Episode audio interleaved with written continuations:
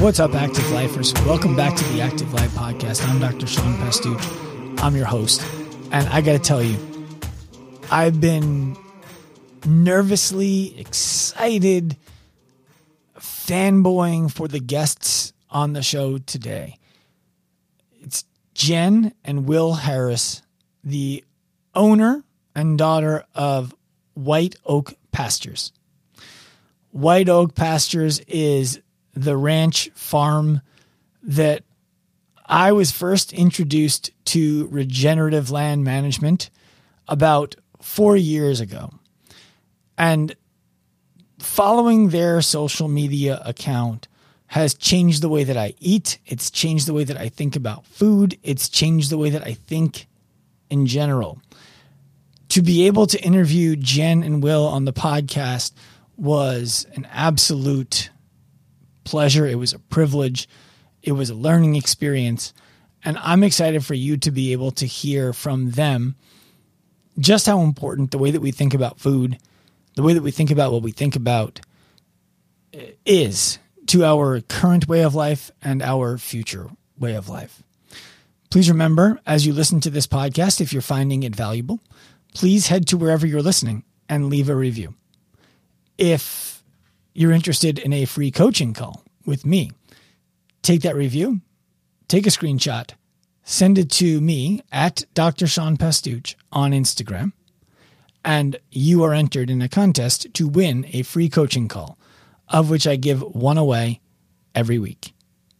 If you've already entered, you're still in the running, you just haven't won yet. Let's get to the show. Jenni and Will Harris, welcome to the Active Life Podcast. Thank y'all for having us. Appreciate being here. I'll tell you what, I've I've interviewed some really influential and, and sought after people. I haven't been as excited for an interview as I am for this one in a long time. I'm really go ahead. You need to raise your sights. You need to shoot higher. you know, you know what? The reason why I'm so excited to interview you all is because I believe that your your business and what you stand for is so purpose driven and so important for more than just you to make a good living and a few people to learn a, a few things. It has ramifications for the way that we all live today and how we're going to do it in 50 years and 100 years from now and i think it's it's critical people hear what you have to say. Well this is a uh, a very generational business. We take a very generational view of what we do. You know, the the quarterly report, the annual report, you know, uh, gen, generally accepted uh, accounting practices don't fit what we do very well here. Mm-hmm. I, I, believe that, and we'll we'll get into that for sure. Before we get into any questions, I want to share something with you that I, I wanted to make sure we got on recording. So I listened to your Joe Rogan podcast, and I've been following you guys for like four years. I talked to Jenni maybe two and a half, three years ago for the first time. First thing you need to know is I was introduced to the concept of regenerative farming through you. The first time I ever heard about regenerative farming was through you, regenerative agriculture. White Oak Pastures, first time. My first entree into experiencing it was your Iberico bacon which is from another planet. It's not from Iberico, Spain, or wherever those cows, those uh, those pigs come from. That is something that if, if, if you're listening and you haven't ordered Iberico bacon from White Oak Pastures, it is it was life changing bacon. It's ruined bacon for me. That's good. That's yes. a good thing. Yes, uh, I rendered off maybe like a pint of fat to use for cooking grease after that from one from one package and you're still using it three years later. Yeah, right. uh, well, but the other thing is, I heard you tell Joe Rogan that your goal is that ultimately people don't need to come to White Oak Pastures to get regenerative produce, regenerative meat, that they will be able to find somebody local to them who is providing that kind of service. And I want to make sure that you know, after experiencing what you serve, I was able to find somebody local who does a similar thing, I'm not suggesting it's the same, who has shared with me that he's been influenced by you and what you do, which is a big part of what led him to do things the way he does them right here on Long Island. So the impact that you are looking for is happening beyond any shadow of a doubt. It's real. Well, that's very heartening to hear.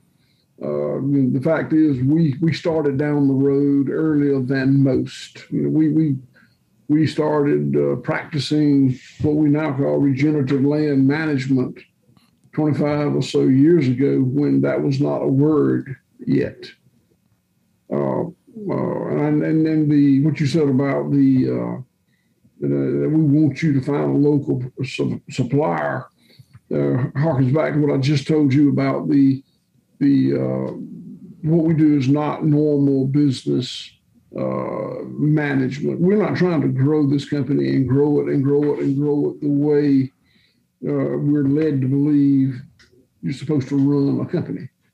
Uh, we, we want to be local. This business is about as big as we want it to be.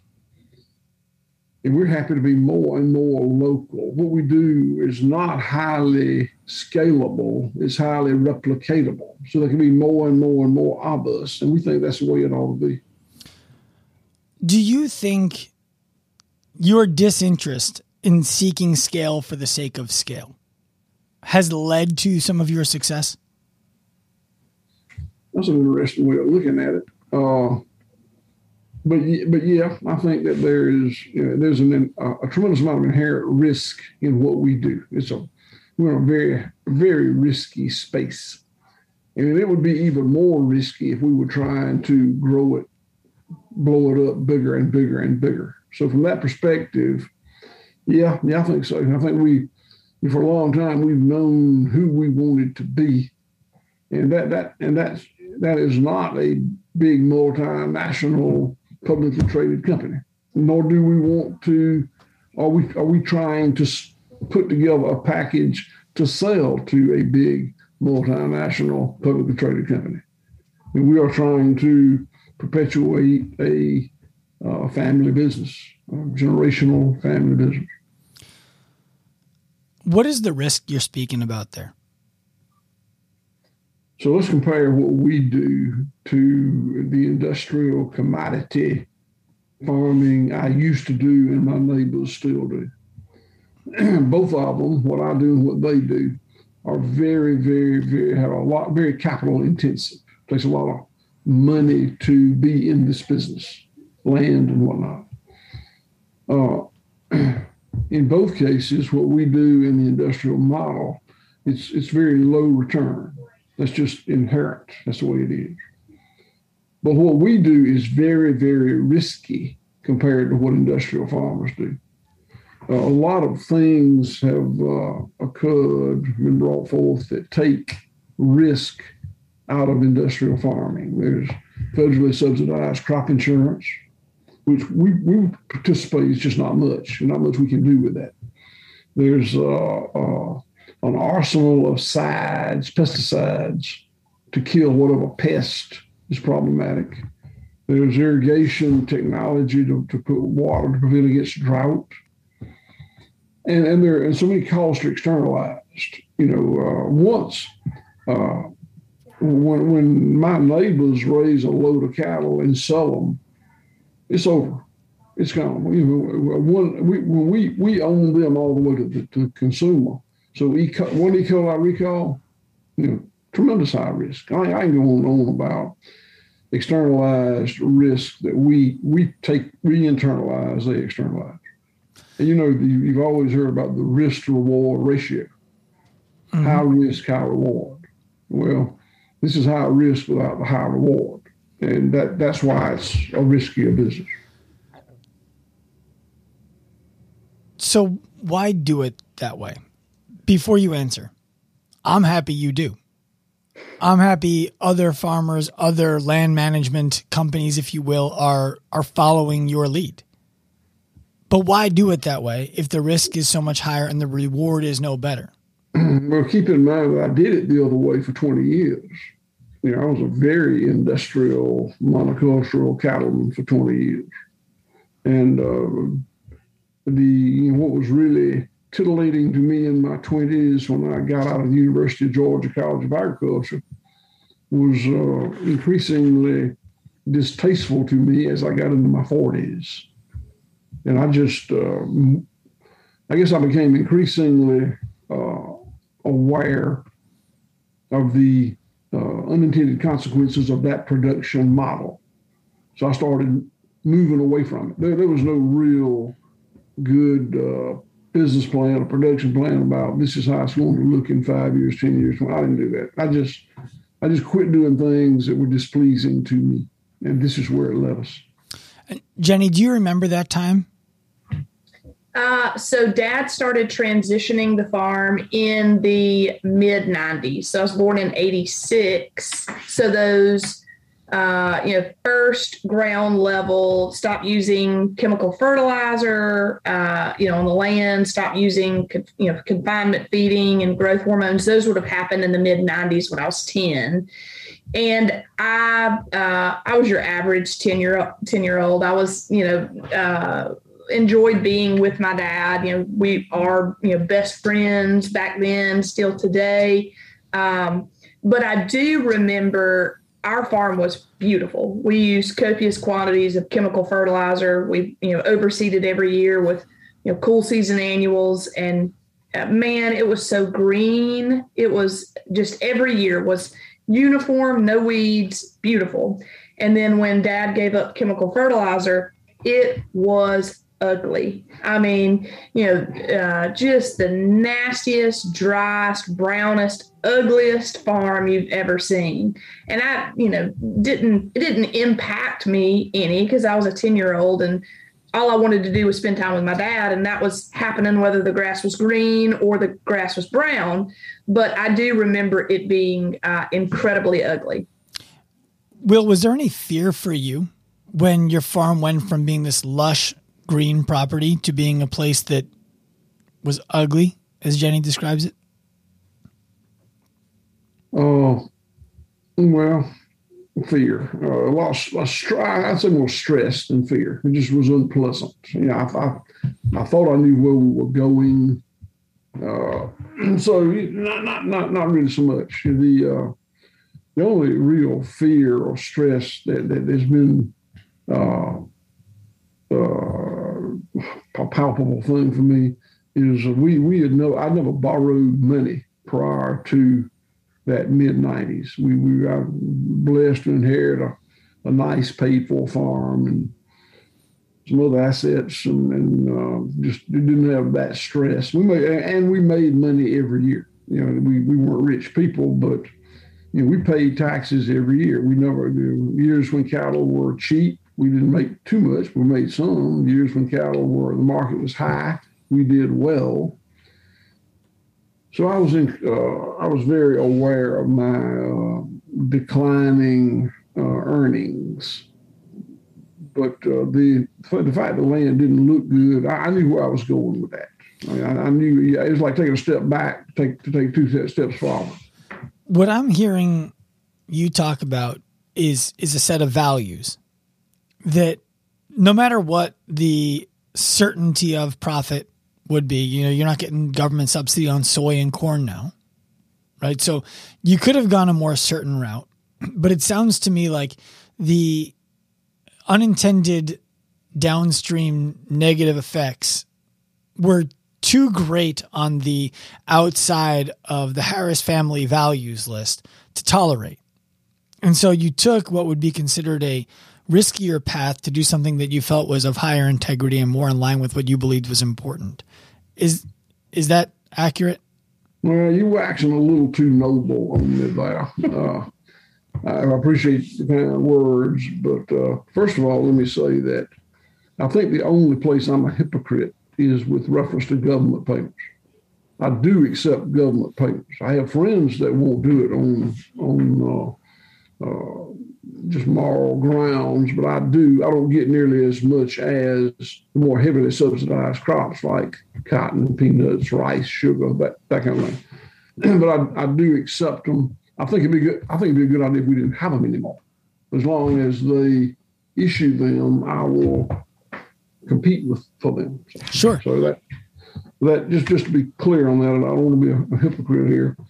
Uh, as far as the uh, the rest of it, you know, I from from the, the the first thing that really uh, I think that really started to bother me was the animal welfare. I just didn't think I was doing that as well as I should have. What had previously been perfectly acceptable to me uh, became less acceptable to me. So I started changing that.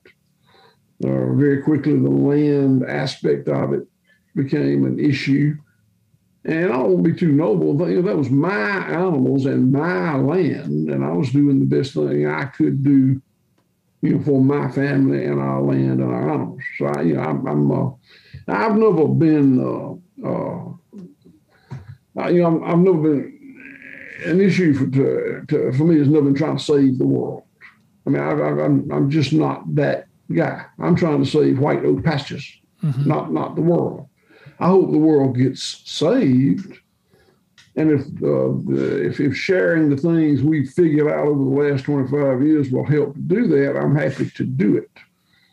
But I count it as a success when I create a good, financially sound, safe, stable place for me and my people. And when I say people, now I used to, I, I used to just mean family. We've got 180 employees who whose uh, happiness means a lot to me as well. So I, my job is to, is to provide for them. And if enough of us do that, the world might get saved.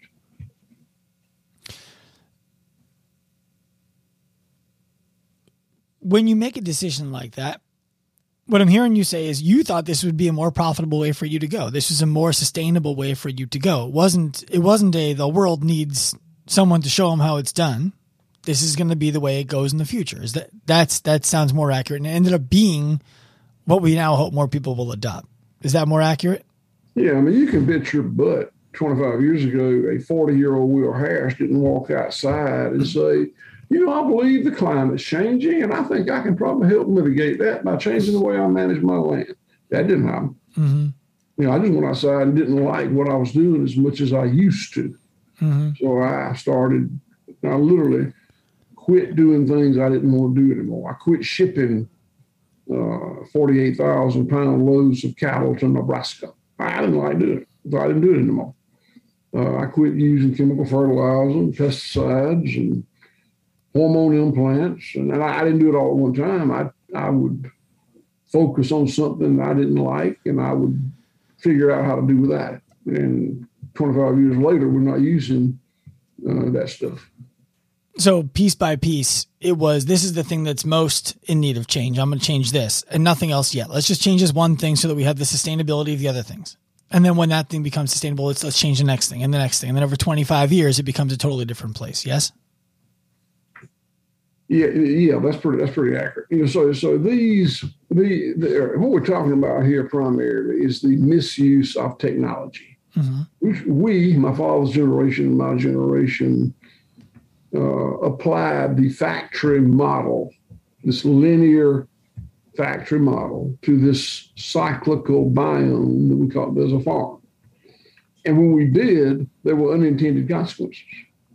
There were very obvious benefits. That's what we were seeking when we invested in that technology chemical fertilizer, pesticides, or hormone implants, whatever. But there were unintended consequences. And the unintended consequences were not very obvious. And it took a long time. They were unnoticed. We weren't aware of them. It took a long time for them to show up. And and I, I think I probably uh, focused on them earlier than most. Uh, you know, this, a lot of people still don't focus on them. A lot of people still feel like it's just fine to use these technologies. In fact, most people. And and you know, I just don't want to. Are you familiar? Are either of you familiar with the the Japanese rule of family and business that the third generation must not inherit the business?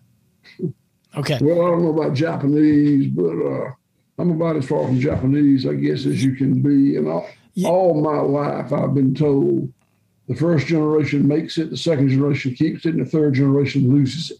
Right. That's that's. I've seen it happen.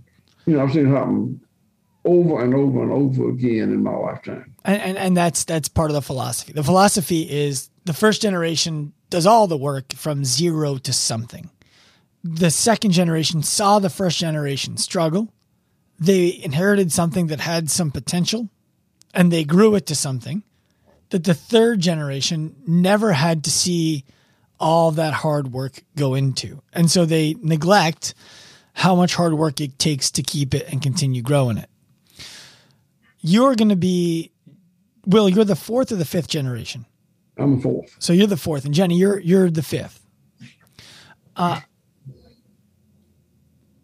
was there any Will, I guess the first question is for you, and the second will be for you, Jenni. Was there any stress of legacy of what we used to be in the decision to change the farm over? And while Will is answering that, Jenni, the question I would love for you to ponder is um, Is there a burden of legacy that you feel like you need to carry on? And so, Will, I'd love to hear from you first. Was there any? This is how we did it for three generations. I'm I'm changing so, everything. Uh, I think we're yeah. I mean, I think it's a very complex question, and from a from a uh, practice perspective, the first two generations of my family operated very similar to what I'm doing now. A lot of focus on the land, the animals, the community. First two generations, my great granddad and my granddad. Uh, my dad is the one that industrialized, commoditized, centralized and he was very successful with it. And all I wanted to do was do what my dad did. So I went to University of Georgia, majored in animal science, came home and further industrialized, commoditized, centralized. And then I had the, uh, I don't think epiphany is the right word. I had the, the change of heart about what was important to me. And so that, that's, that's kind of one thing. From the economic perspective, uh, you know, theoretically, my dad's, excuse me, my dad should have been the generation to lose it based on our mm-hmm. one, two, three. I think the Great Depression caused a real reset. So my my dad's family, uh, the Harrisons, were not rich people, but they were more uh, big fish in this little pond than say my mother's family. They were uh, uh they had a nice farm and store and land and, and these uh, unusual uh, that they didn't lose it. Most people lost the farm during the Depression. My family held on to it. And it really caused my dad to double down in the way he lived his life. He was a very extremely driven person in terms of accumulating wealth and especially liquidity. And then uh, uh, so I'm I'm kind of the second generation, even though I'm from with that mindset. If that makes it sense. Does. Hey, my dad was a very driven man. I think we're we're pretty driven as well. And I'll say one more thing. So my dad was an only child born in 1920. I'm an only child born in 1954.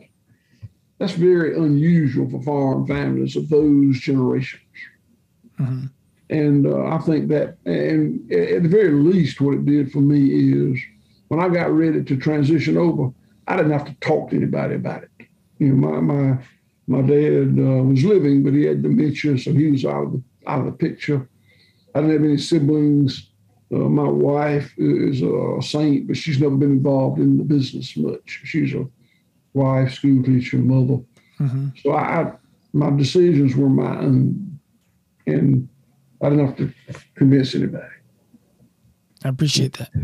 Yeah, and I'll add, uh, you know, I think you used the word burden, and I don't think neither my sister or I feel that way. It's it's you know a responsibility to continue to uh, you know to to do the things we're doing in a, as good of a way as we possibly can. But burden, you know, we both my sister and I had the opportunity and sort of my, my dad insisted that we move away and work for someone else and so we both had to work off the farm for at least a year before we returned home to work on the farm and we both did that and it was uh, you know his words exactly were he wanted to create an opportunity not an obligation and so working off the farm and us choosing to return home when we did, uh, you know, helped instill the fact that this is an opportunity for my sister, my sister's family, myself, and my family.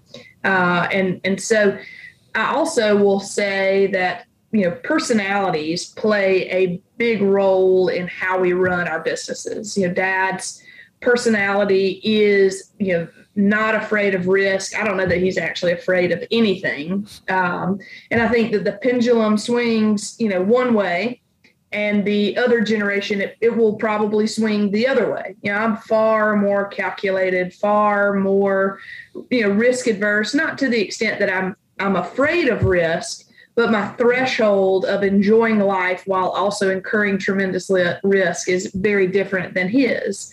So I think that just as uh, you know the way his father ran the farm in a in a specific way, you know he he overcorrected in another direction, and likely Jody and I, you know, my sister will overcorrect in another direction, and then you know, sh- should we be so blessed to have anything left for our children to take over when Jody and I are, uh, you know, ready to, to turn the reins over, you know, they'll probably overcorrect to a certain extent. So I think it's, you know, a, a decent amount of this, or at least it has been in our family. Well, that keeps balance, right? Well, something's got to do it. Yeah. so I think it would be really valuable for you guys to explain to to the audience what let me let me ask this differently. You raise a cow and it raises to about what 1200 1300 pounds? Is that about right what you get to? And that means there's 1200 1300 pounds of meat minus the bones the the organ like whatever else is not going to be processed and sold to someone to eat. And i know organs get eaten. I'm not you know and bones for soups and all that kind of stuff. A traditional cow grown in, in a traditional way with you know, a hormone pellet and all that kind of stuff. What do they weigh? Uh, probably 1,350 pounds would be a good average. And ours would actually be more like uh, 1,150 pounds on the average. Okay. So they end up weighing a similar amount by the time they're done, yes? Yeah, the, the others, would, the industry would be a couple hundred pounds heavier on the hoof. Is the time to wait the same? Like, meaning is, does, Go ahead. You're shaking your head now. It takes us two years to, to raise a 1,100 pound animal. And what does it take normally? It takes uh, an industrial feedlot animal, and the feedlot can be, you know, 18 months old, maybe maybe a little less, depends on the circumstances. And how does the meat that you would get from that kind of uh, agriculture different than the kind of meat we would get from you? What I, what I, what I, what I, what I want people to be able to understand is there's all this talk about red meat is bad for you. Red meat will give you this. Red meat will give you that. It's going to give you a heart attack. Stop eating it. All, all, all these things. And what I tell people, I was at a Japanese restaurant the other night, back to Japan. I don't know how we got there twice, but I, I, I got a steak, and this woman says, "Oh, you're not you're not worried about the red meat." And I said, "Well, this is a rare occasion for me that I would get steak outside of my own home, and the steak I'm eating at my home is a completely different animal than the steak that I'm eating tonight. And so to me, this is like getting ice cream as compared to eating steak.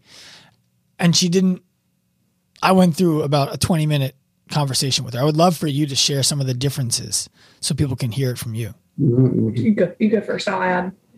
So uh, the, the, the beef would be very different. And, and and you know, there's a lot of people that enjoy feedlot beef, finished beef, grain finished beef more than ours.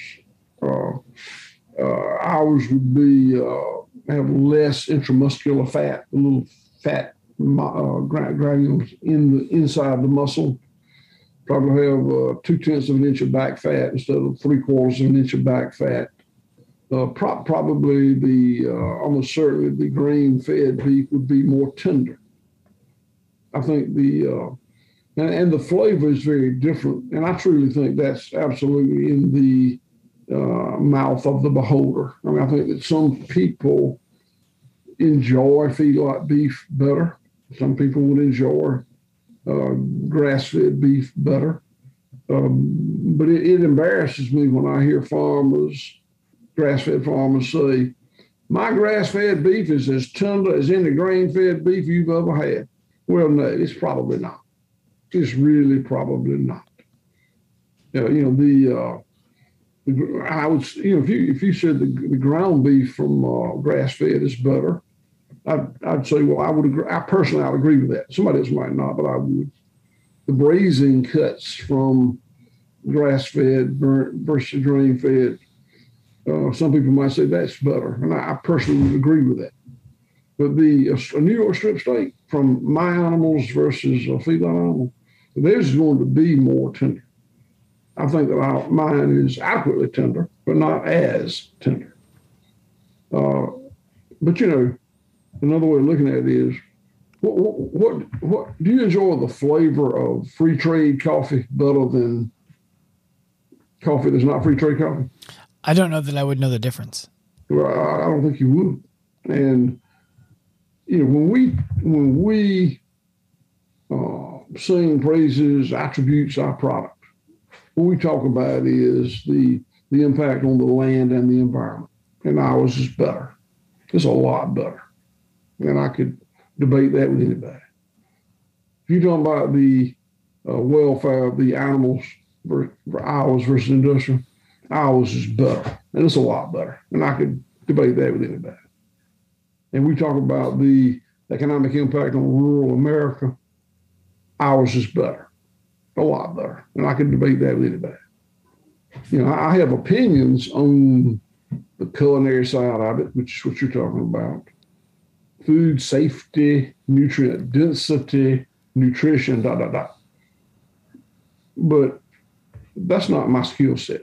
My skill set is animal welfare, the land, in the community.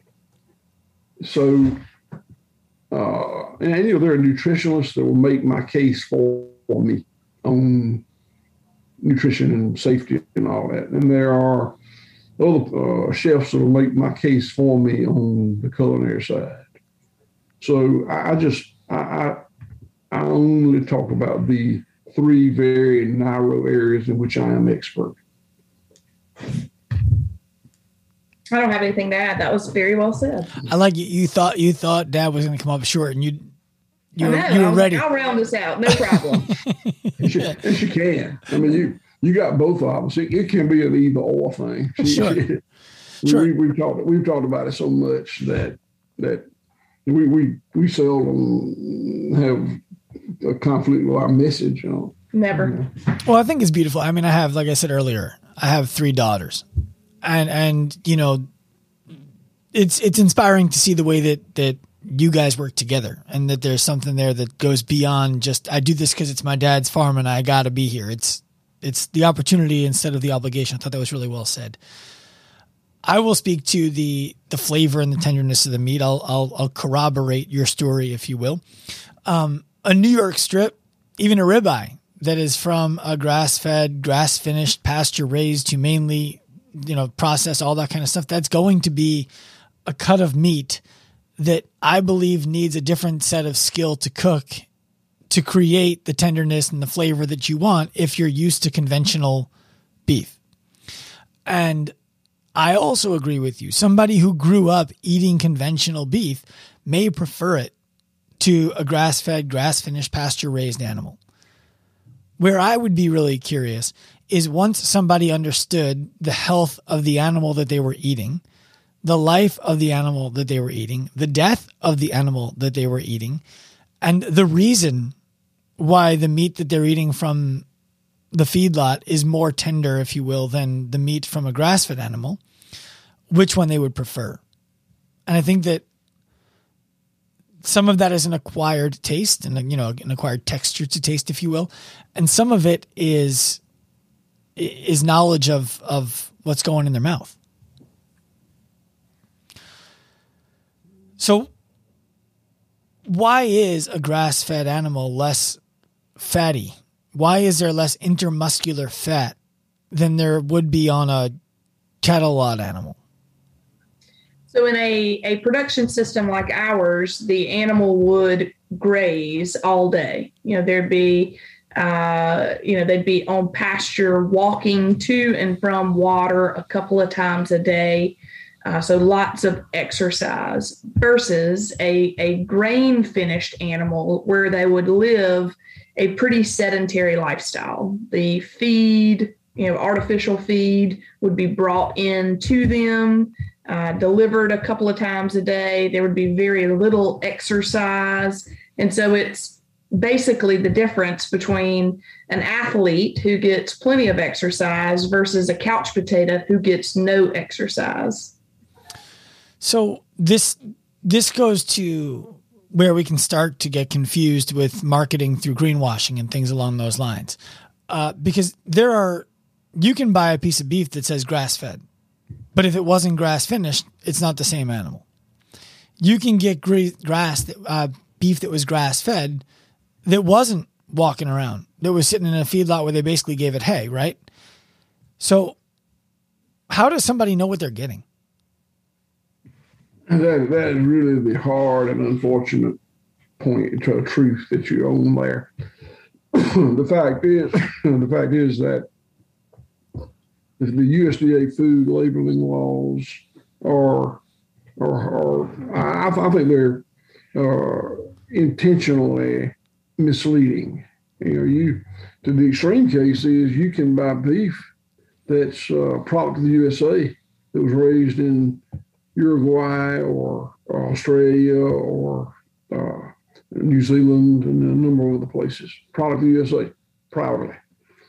That's just the way the USDA has written their food rules, uh, labeling rules. Uh, so it it's really sad, but the for us consumer to know what they're getting, they've got to go to the trouble of knowing who their farmer is. And it's, I mean, it's, people don't have the bandwidth for that. And we, we, I think that uh, you mentioned greenwashing. These uh, big multinational companies talking about their product uh, so that it sounds like ours. When I say ours, I don't just mean white oak pastures. I mean those of us who are doing it correctly. Mm-hmm. Uh, I think that it, that's that's that's going to always be that way. I don't think you'll ever be able to go to the store and read the label and know what you're buying.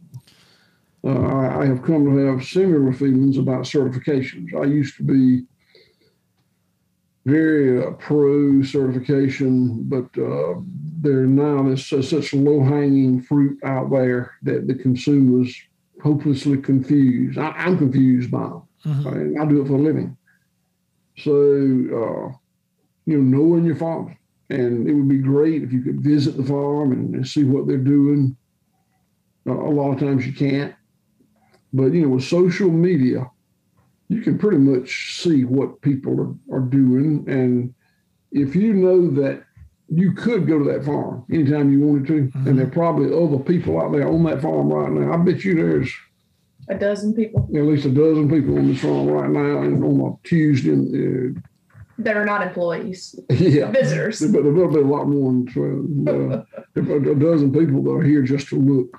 You know, they're uh, we got cabins they rent and restaurant to eat and RV park and stuff. And we we try to bait them up and make it you know, give tours and horseback ride.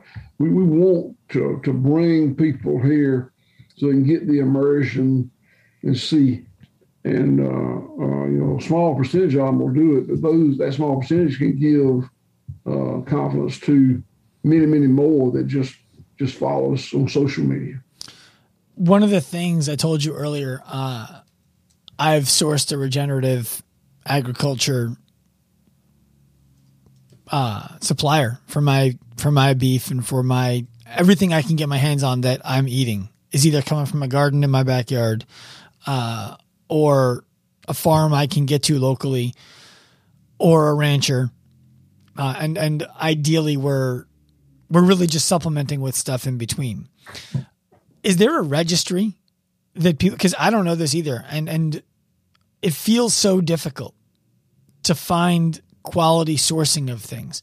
Is there a registry where people can go and find a local farm near them that does similar practices to what y'all are doing down in Bluffton? uh, I'll, I'll, so I'll start out. And you can tell. So there are registries like uh, with eatwild.com and yeah, that's, that was the one I was going to mention. Yeah, there, there's several. Eatwild.com? ewild.com. And there's some others. I don't like, off the top of my head, I don't recall the names. And those are good starting points. Mm-hmm. But the folks from eatwild.com don't come out and audit. I mean, they, they who, who's going to pay for that?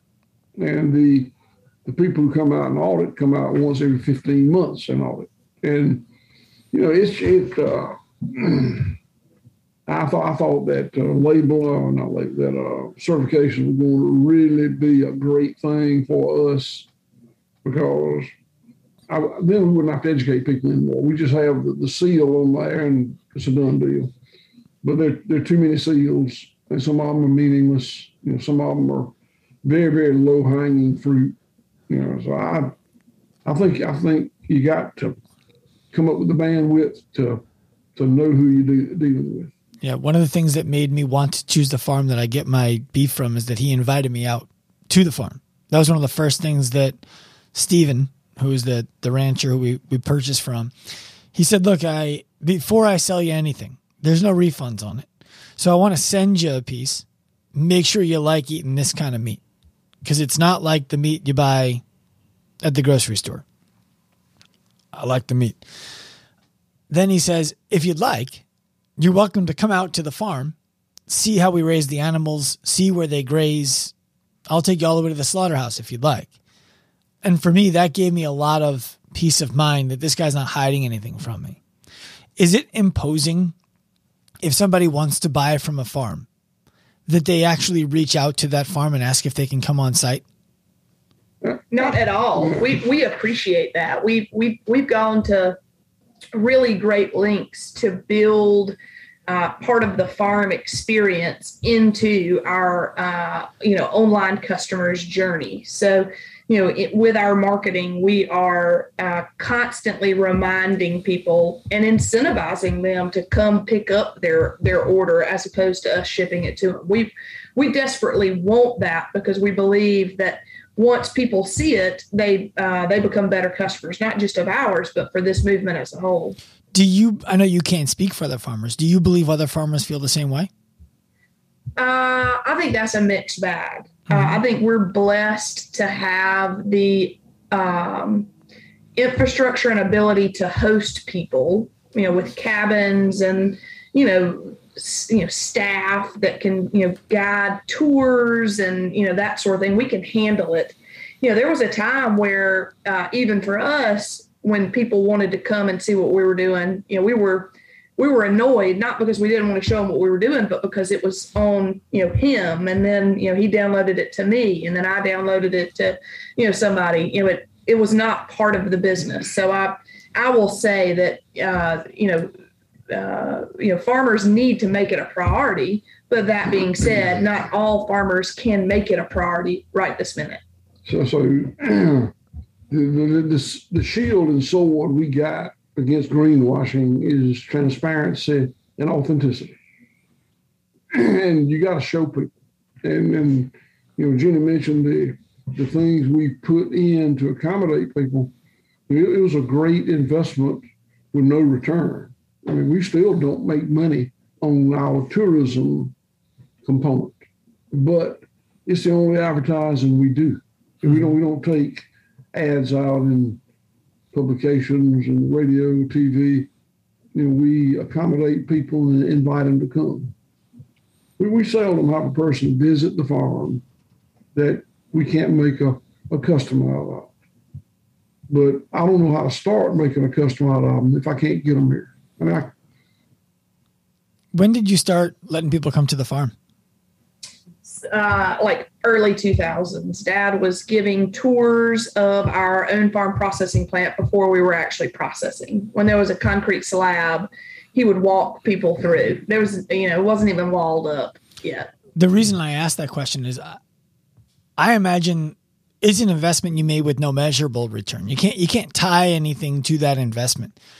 But I have to believe that a big part of the reason why we're talking today, a big part of the reason why you talked to Joe Rogan a few weeks ago, is because you've been so transparent with what you're doing that word started to spread. And as that word starts to spread, more people come out and look. other people don't need to come out and look. They trust the person who went out and looked and they start buying and they start talking about it. And I think that do you do you attribute some of your your growth to that or has there been no real substantive growth since the early 2000s?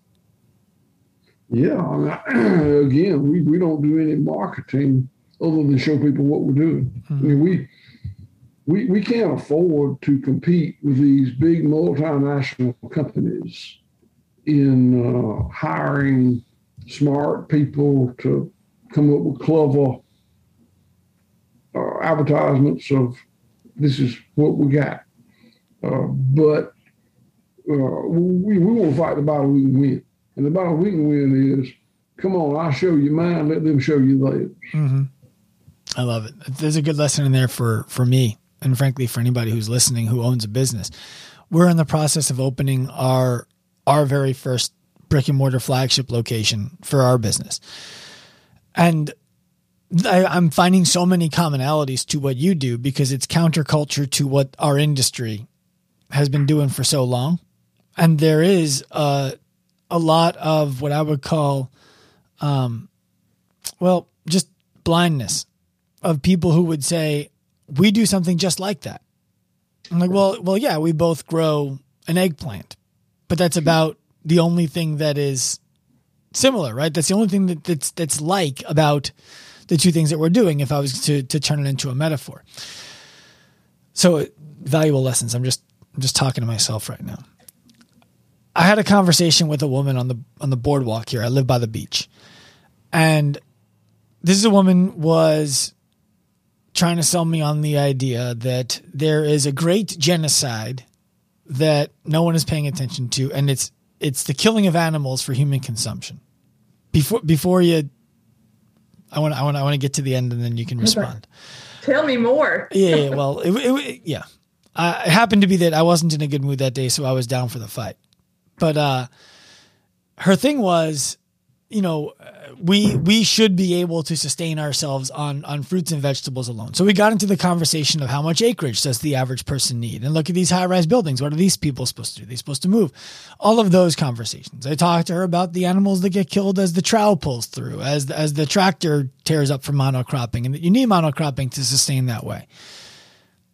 What I wouldn't have been ready to discuss with her is if she said to me, "Well, the way that you eat."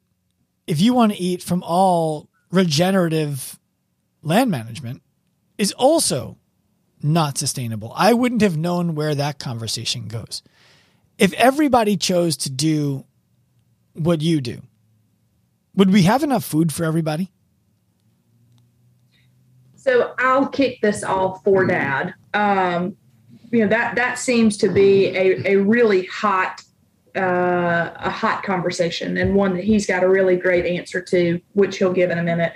But I'll, I'll answer the other question, which is can we continue to operate as we are currently operating with our industrial agriculture farming mechanisms? You know, can can we survive with no topsoil and with carbon in the wrong spot uh, and with uh, you know I mean, a, a, litany of things. Can can we afford to not change? I think is as valid of a question is, you know, is are there enough acres to produce enough food this way to feed the population?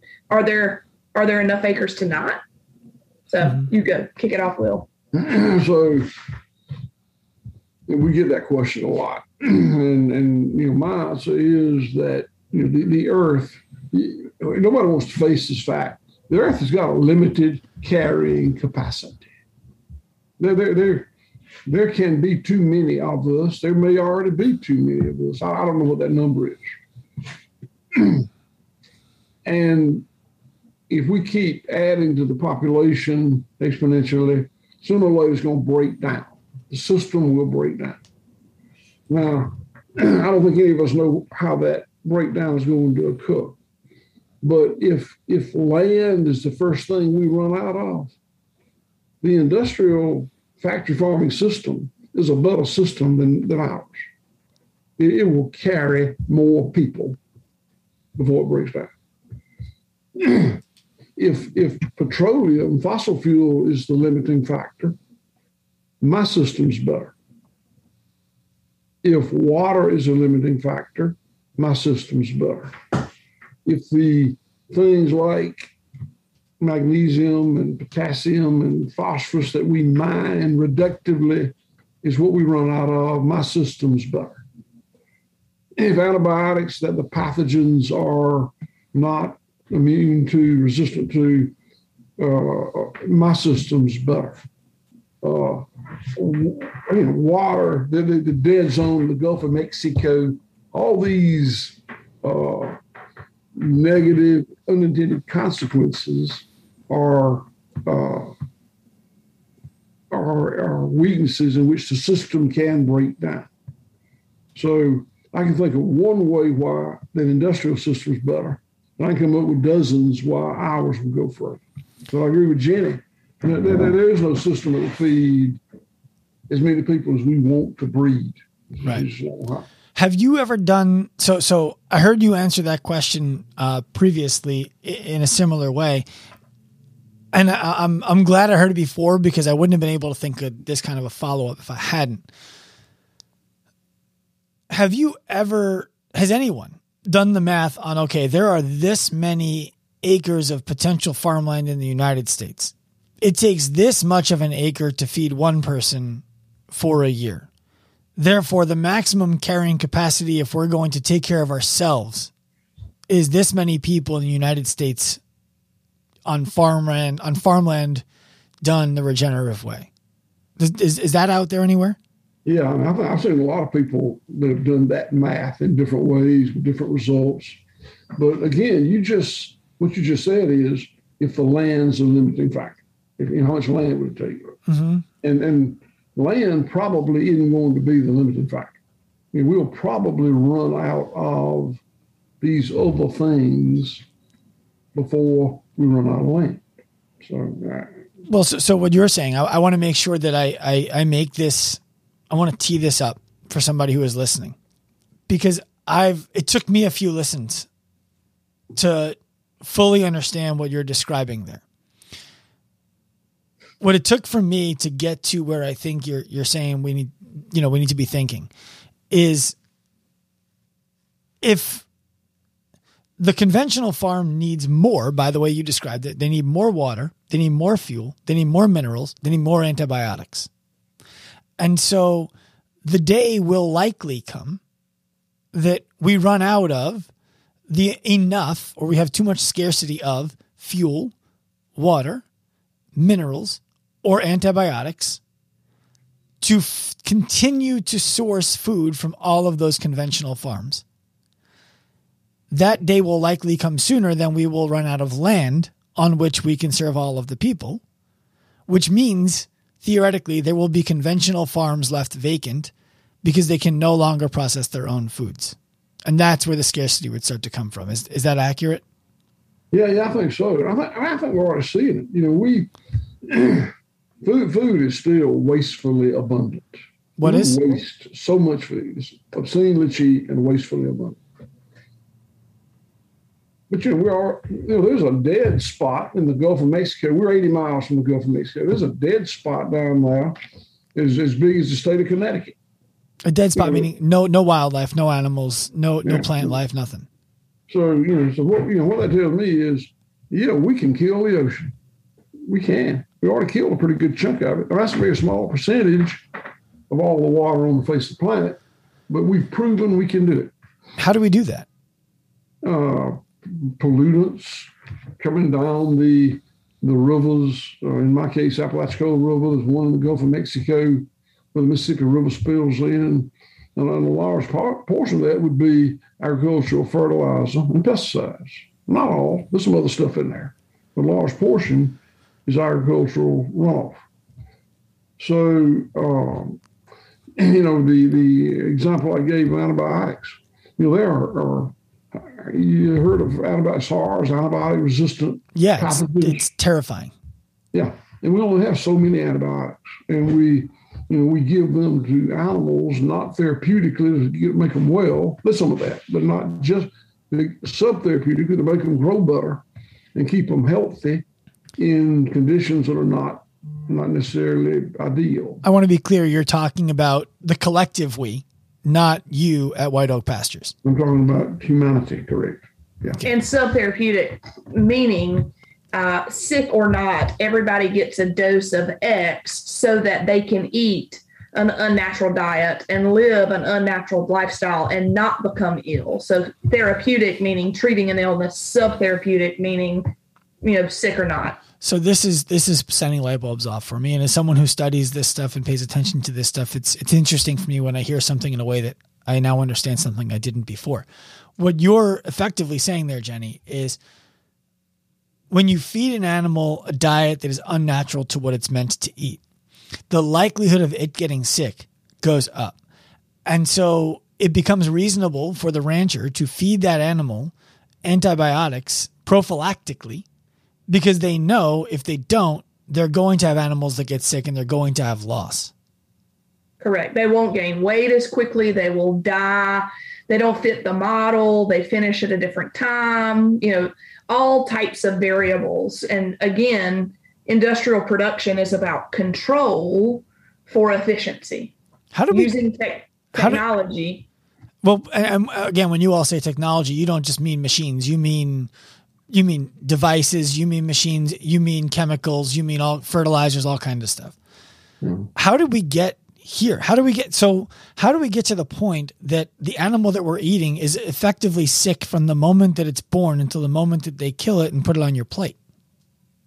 I think the the the the easy answer is uh, a, a extreme focus on efficiency. You know, the benchmark for success is, you know, uh, an animal hitting a target weight in a short amount of time. You know, the faster the animal reaches the weight, the less money, the less, you know, costly the creature is to carry.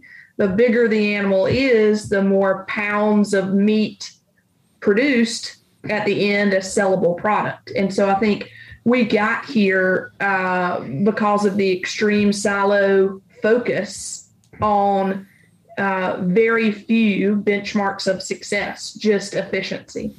that's that's my answer. That when when the only uh, metric that you're paying attention to is efficiency, uh, you lose track of everything else. Mm-hmm. It's just shoes were siloed. That's exactly right. So you know, we, we we consider the way we manage our farm to be holistic that is, everything's considered.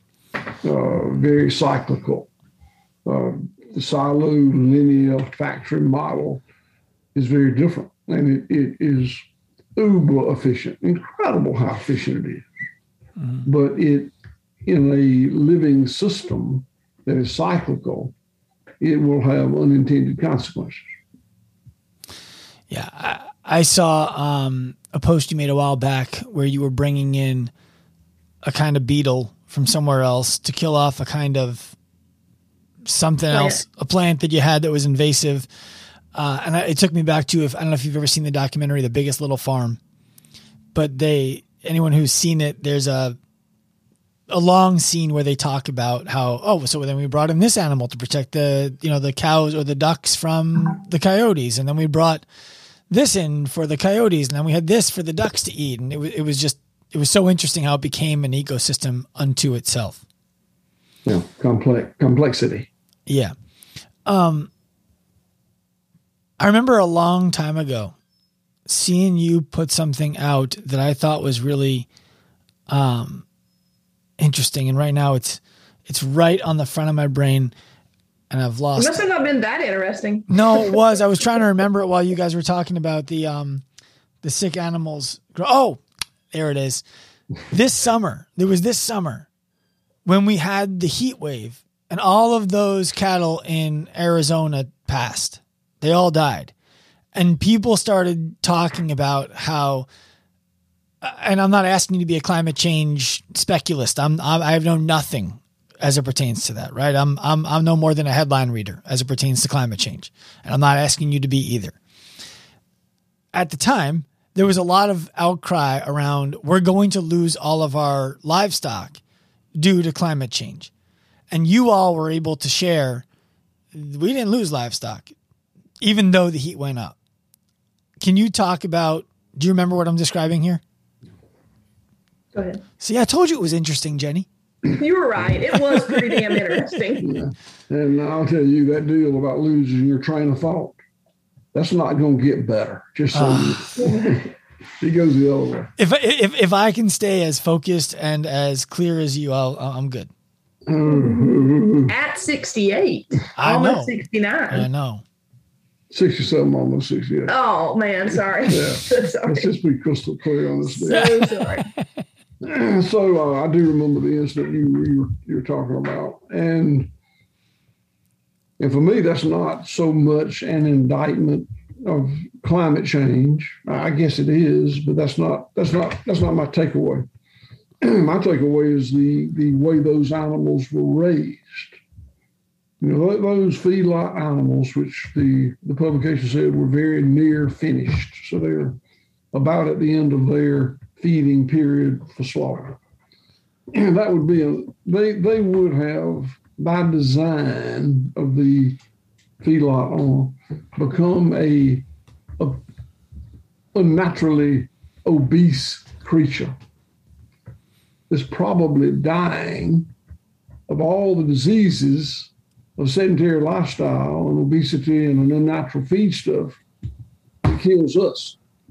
So and the fact that those animals were in a feedlot, which to me means not not shade, not not natural tree shade, not on grass, which has a cooling effect. You know, in a, in a place where it's hard to be during a uh, a heat wave. Uh, so you take a, you know, who, who's most likely to succumb to heat stress? Uh, a six, You or him? a s- yeah, me or you. Uh, yeah, uh, I'm five foot eleven, weigh two thirty. You know, you're you look you look very trim and fit. Mhm. You know, uh, you I'll I'll hit the dirt before you will, and you know, it's just, it's a uh, it's more of an indictment to the health of the animal and the environment we put them in than it is of climate change. Now, you know, do I believe in climate change? Yeah, but like you, I'm I'm, I'm a headline reader. You know, I, I, I don't know that. Well, so I want to give people some context here. I don't remember the number, but what happened was back this summer, it was really hot for a while, and a large percentage of cattle in a particular area died. They had heat strokes. It was oh, it was a couple thousand head in a feedlot that that that died of heat stroke. Right. And w- were there other cattle in the same area on a regenerative piece of land or like was there do we know anything about that? It wasn't in the headline if it was. Right. And so the argument being made was all of these cows die as a result of climate change. And what you all talked about was maybe, maybe. Um, but what about these other factors that we're not considering, right? They don't have access to trees. They're not a healthy animal the day that the, that the heat wave comes. They're not living on a piece of land that is naturally cooler because it's covered in grass and darker dirt that's that's not reflecting that heat right back up to them. Uh, all of these different things. And I just found that so interesting because it was it was a really good example of the sustainability we talked about earlier, Will, where you know what if what if the resource is cool air? Yeah, it um there there are other farmers and I, I want to get on this trend this summer but have gone out into uh, you know not regenerative pastures and taken the temperature of the soil and it being something like 20 to 30 degrees hotter than in the middle of a pasture even with no trees covered in grass Twenty to And thirty another- degrees. And another 10 degrees if you get down in the bottom of the woods. So we're talking about like a 30 degree, 30 plus degree spread between, you know, a, a, you know, dead mineral medium soil with little organic matter and no grass, no trees to what could potentially be a 30 degree difference in, you know, woods with natural shade. Well, and for people who have no experience farming or gardening at all, that might mean very little. But I can share with you there there are certain crops that I wait until, for example, July to plant because the soil needs to be a given temperature before those crops are likely to proliferate. Well, I mean, and everybody knows the difference between 100 degrees and 70 degrees. I mean, your your mm-hmm. wardrobe's different, completely different with 100 degrees and 70 degrees. Think about 100 degrees being really hot on a hot summer day. 70 degrees is where you might sleep with it under the covers uh, mm-hmm. in your house. That's right. the difference. And and animals are living on that land, and plants are trying to live on that land. That's wild. And now what you know, I have a uh, a friend of mine who's also a well respected doctor. I don't know if you've ever heard of her. Her name is Dr. Gabrielle Lyon. But one of the things that she taught you, you've heard of her. You nodding your head. Yeah. All right, there's a win. See, we got a, we got a common friend here. Um, she talks about You're our friend. We don't need a common. friend. I know. I, I, appreciate that, but it's nice to have a common friend too. And, um, it's, and it's a small town. I'm sorry. What was that? It's a small town. It is a small town. This this country. Uh, I'll be speaking with her in about two weeks. But um, she talks about, you know, things like the Incredible Burger, Impossible Burger, whatever they call it. She lists all the ingredients. And then she lists, she likes to make these posts. She'll put a piece of beef and she's like, ingredients, beef.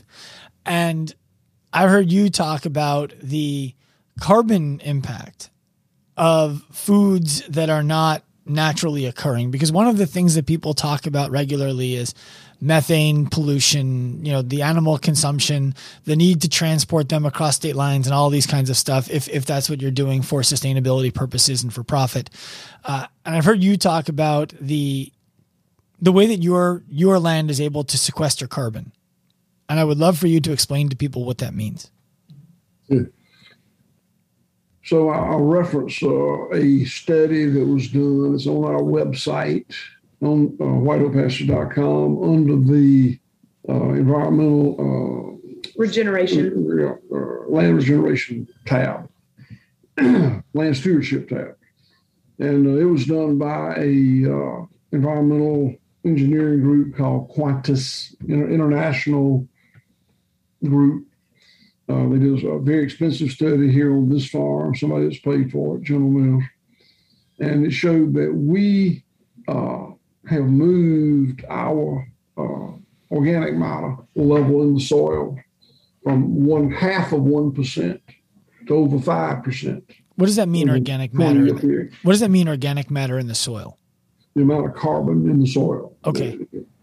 And and you know we uh, I don't want to. Uh, so I think we talk about carbon way too much. Mm-hmm. I think that it's, it's important, but a lot of other things equally as important. We can talk about that later if you want to.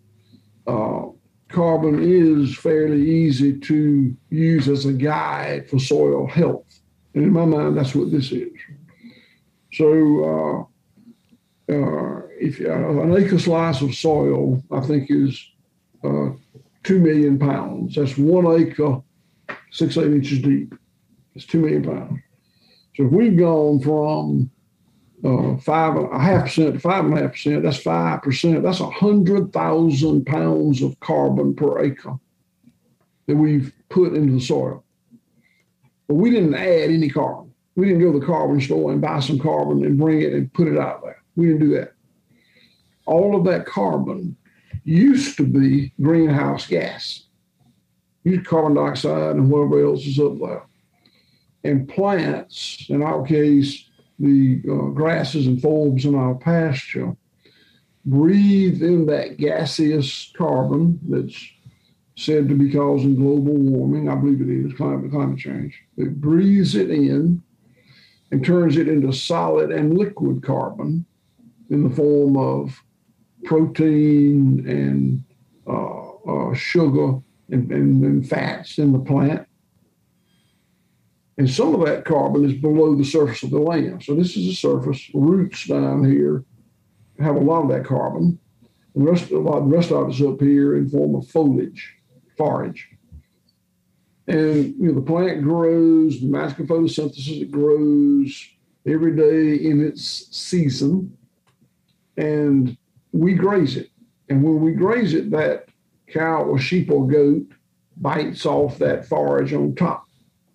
And when they do, they cause that root to start to atrophy or slough off under the ground. It won't die completely, but it there's not enough photosynthesizing, photosynthesizing, tissue left to feed it. So that, that carbon is sequestered under the ground. And that part that the cow or sheep or goat ingests, some of it goes to make beef or, or uh, lamb or goat that we eat or use the skin or hooves or whatever bones. Some of it goes back down on the earth in the form of manure, which is a very liquid uh, insect feed and microbe feed, not liquid like solid, liquid gas, liquid like cash, currency, ready to go into the soil. Available. Available, mm-hmm. that's the word.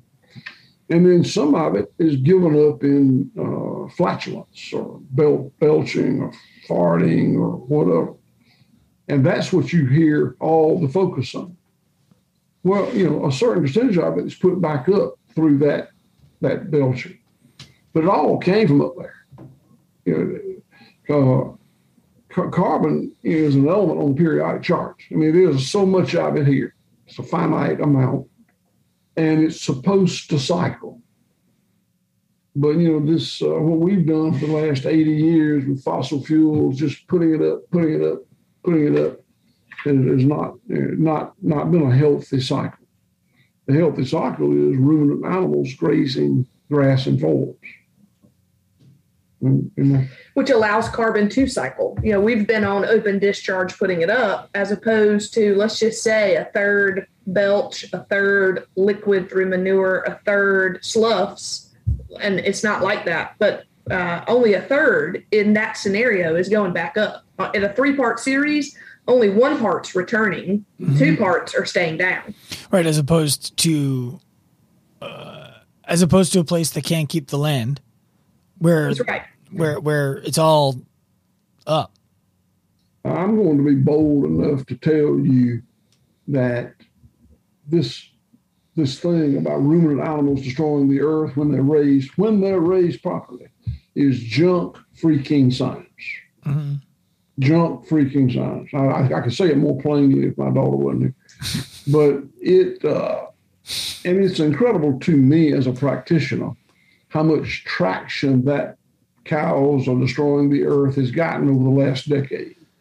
It's amazing. Do you think do you think that's because people genuinely believe it or do you think it's because people have an agenda where they don't want cows being eaten and this is a way that they can get other people easily on board? B. Mm-hmm. I think they're invested in an alternative yes. that might carry might carry bigger profits. Right. I, I think I think you had a perfect storm where you had uh, a, a, a, militant vegan vegetarian influence. Now, when I say militant, people who want who choose not to eat meat, I'm on their side. People who want to choose what I eat is are the militant people. Right. That's the woman on the boardwalk I was down for the argument with. That's right. So you take uh, uh, that predisposition of a certain percentage of the people out there. It's not a big percentage, but the, the militant people, uh, vegans and vegetarians. You add to that the incredible amount of money that's in the vegetable uh, protein business. Tremendous, tremendous financial incentive to demonize red meat. And then you add to that the fact that the industrial model is giving them something to point at. Mm-hmm. And it's just a perfect storm. And it's amazing to me the, the amount of traction it's gotten. Well, because- I'm, I'm afraid we're doing the same thing with carbon right now. I'm afraid that's happening again. Well, because it's so, it's easy to say meat is bad for you. It's hard to explain why all meat is not created equal and some meat is bad for you. Those are those it is way easier to make a blanket statement than a nuanced one because the nuanced one requires the question after the question after the question and the interest in the conversationalists to learn. Meat is bad for you. Well, that's that's easy. I can just take red meat out of my diet. Um, this is probably a question you don't get asked very often, but as a New Yorker who's never actually stood next to a cow, is there any sort of uh, interpersonal, interspecies, whatever it is, relationship that grows where you start to feel for the animal that you that you're about to take to slaughter? Yeah, absolutely. Uh, you, you use word nuanced.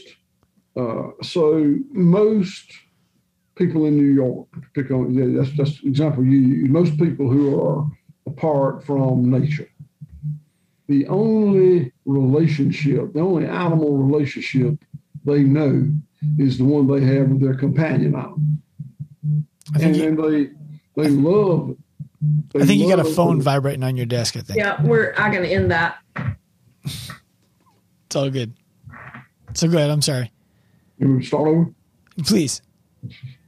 So you you mentioned New Yorkers, but I'll say that the any any uh, consumer who is out of contact with nature urban people. Uh, the only animal relationship that they understand, whether they are familiar with or whether they have, is the relationship they the relationship they have with their companion animal, their dog or cat or whatever pet it is. And, and in that case, it's very close to a human relationship. in our case, those of us who live in nature, we have many, many different animal relationships. You know, I, I got a companion animal. I got a dog named Judge that's you know my friend. I mean, I treat him like a like a, a person. You know, if he gets sick, I'll spend a fortune on him to, to make him healthy again. when he dies, I'll mourn him. Uh, I also have livestock, and I have a completely different relationship with them. I've also got wildlife. I got bees. I got working animals like horses and guardian dogs. I got microbes in the soil that are I have a relationship with. So it's very nuanced. I have a very different relationship with every one of those living creatures. And, and the urban person only has the companion animal relationship. I mean, if you got a, a wife and a mother and a sister, you got a different and a daughter and a daughter. Now, maybe a girlfriend and a wife. I don't know what you got. no girlfriend. But, but if you've got those different relationship, gender relationships, every one of them is different. Mm-hmm. And you understand that. But the person who only has a relationship with a dog may not understand or probably won't understand our relationship with all these different, it's much more complex. Mm-hmm. For, for, for us, I told you if my dog gets sick, I'll spend a lot of money keeping him alive. We, we're about to start calving now. We're really excited about the calving season. It starts technically next week. Had one little premature one so far, but next week. I'm anxious to, to, to, to slaughter the previous calf crop to make room for the new calf crop. It's a it's a it's a it's a, a river, not a lake. Mm-hmm. Flow through. That's what you're saying. They they they flow through as a as a cycle. It's interesting. Everything in nature cycles. It's not linear. Well, one of the things I, I I'll share with you is some of the most valuable things I've learned from just following your Instagram account. And I think Jenni, you're the one running it, yeah. Mm-hmm. You do a masterful job because some of the valuable things I've learned from there are things I was ignorant to when I was younger. And not, not in a negative way. I just had legitimate ignorance to it. Like, for example, why would anybody put a cowhide on a chair? Why would anybody put a cowhide on a floor? It's not that comfortable to sit on for those people who haven't sat on a cowhide. But that aside, it always felt to me like, oh, that's a that's a gluttonous use of an animal. And it it's your content where you share things like, look, we value the life of the animals on this farm in such a way that we're going to use every last bit of them to respect the life that they lived instead of discarding it as waste. Uh, that opened my eyes to a whole different way of looking at the human relationship with with livestock and with animals that we eat. And so I want to thank you for that. Appreciate you, uh, you know, appreciating that content. You know, one of Dad's heroes has always been George Washington Carver, and he uh, so beautifully said that in nature there is no waste. And so, you know, one of our missions is closing the loops. You know, in in you know industrial, you know, commodity farming, there there is waste. You know, there's a, a they're called byproducts, and for us, we don't have any byproducts. We just have products, uh, and that's that's one of the things that I think makes a relationship with a farmer so special. You know, the same uh, animal that you probably buy from your local rancher, Stephen, you know, he's got to do something with the hides. You know, he has to do something with the bones. He has to do something with the organs. And so, you know, you probably wear leather shoes or a leather belt or have a leather wallet. You know, it just it allows uh, the use of the animal to be so much more embedded in our daily lives. Um, you know that that it's, it's special to us and the again, I'm back on the cycle: birth, growth, death, decay. Birth, growth, death, decay. Birth, growth. It, it it's it's supposed to work that way. If things, uh, I tell them that everything that this, this makes me feel a little bit better about death. So uh, everything that has ever lived dies, whether that's me or you or microbes or roaches or sequoias. If you ever live, you, you're going to die.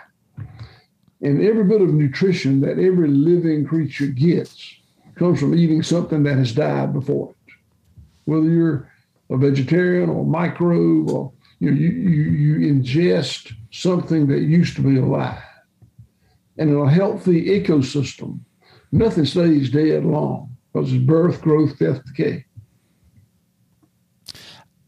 you're speaking to the the finite amount of energy right? We, you know, it's it's the same energy that was here a million years ago, just in different form, being birthed, grown, killed, decayed, birthed, grown, killed, decayed. And I, have actually thought about that myself, and it, it, in a weird way, it makes me more comfortable with my mortality. Also, the idea that I'm not, you know, when when I'm gone, I'm I'm gone in one form, and I evolve into several others, and many, many, many, many more over time. Jenni, Will, I've I've thoroughly enjoyed talking to you, and I, I you know, if, if if I was out in Bluffton, Georgia, and you would sit in a chair long enough, I'd probably talk until we all fell asleep, or I'd listen, I should say, until we all you fell asleep. You can do that. We got cabins. We, you can do that. I know, I know. I've I've I've considered it. I promise you. And Stephen, the rancher I I, I buy from has, has wanted to come down and take some of your courses also. He's, he asked me if I wanted to come out and take a course with him. So I'm not sure if yeah, so, I, would, I would welcome. I appreciate that. Um, what I was going to ask is, are the courses that you teach for farmers and ranchers appropriate for people who have no interest in farming and ranching at any kind of scale? Yeah, we founded a uh, a nonprofit last year, a 501c3 called uh, Center for Agricultural Resilience. And this actually for non, primarily for non-farmers. And Jenni is the chairman of the board of directors. I'm to let her tell you how that works. So CFAR was founded to disseminate the information that we have learned over the past 30 years. So uh, CFAR is the the uh, the educational arm for regenerative farming using white oak pastures as the lab. And so we have a few different types of courses. The uh, sort of the maiden course was the fundamentals of regenerative agriculture. Uh, we do that six times a year, every other month. Um, we also have some pretty farmer specific courses. Um, one being the immersive introduction to regenerative ag, and that's pretty production centric. You would probably take interest in it because you uh, you know you're you're in this industry you have interest in the way animals are raised and processed but that would likely be a little less interesting from a consumer perspective. It's pretty production centric. Mm-hmm. Um, but we're adding a few other courses in 2023. Uh, you know, some beekeeping classes, um, you know, gardening, really anything that uh, you know that, that we can do to educate others on the uh, you know rethinking the food system uh, is is you know sort of how we define CFAR. It's awesome. I'm glad you're doing it. And can people find the information about that stuff on your website? Yes. So our website is whiteoakpastures.com. Instagram is White Oak Pastures. Facebook, White Oak Pastures. We don't do much on Twitter, but that's just White Oak Pasture because we ran out of characters. So mm. uh, just one pasture there. Um, but there's a link to CFAR on, on our website. All right. Well, I'm inspired by the work that you are that you're doing. It, it taught me. It changed the way that I live. It changed the way that I help people who want to change the way that they live around me. My my parents, my sister, my wife. Like we are all healthier because of the work that you all are putting in, and I wanted to express my appreciation for that. Thank you for being uh, one of the co- consumers to, to push this thing forward. I mean, you are the one that's taking your time, your resources to invite us to build this podcast and then broadcast out to, to your followers. You, you're the necessary link to move this ball farther down the field. So, well, we're playing the game together. That's good. Thank you, Harris. Thank you. I hope you enjoyed this episode of the Active Life podcast. Please remember give us a hand, rate it, review it wherever you listen to shows. We are on a mission to humanize the healthcare industry by professionalizing the fitness industry to empower the individual to live a life unlimited by the way that their body looks, feels, or performs. If you are inspired by that mission and want to jump on the wagon, find us anywhere. Active Life Professional on Instagram, Active Life RX on Instagram. Come to me personally at Dr. Sean Pastuch. We want to welcome you onto the train. We want you to be a part of the mission. We want to offer you the opportunity to pursue this right alongside us. We're inspired by your effort and we hope to help you in your journey. Turn pro.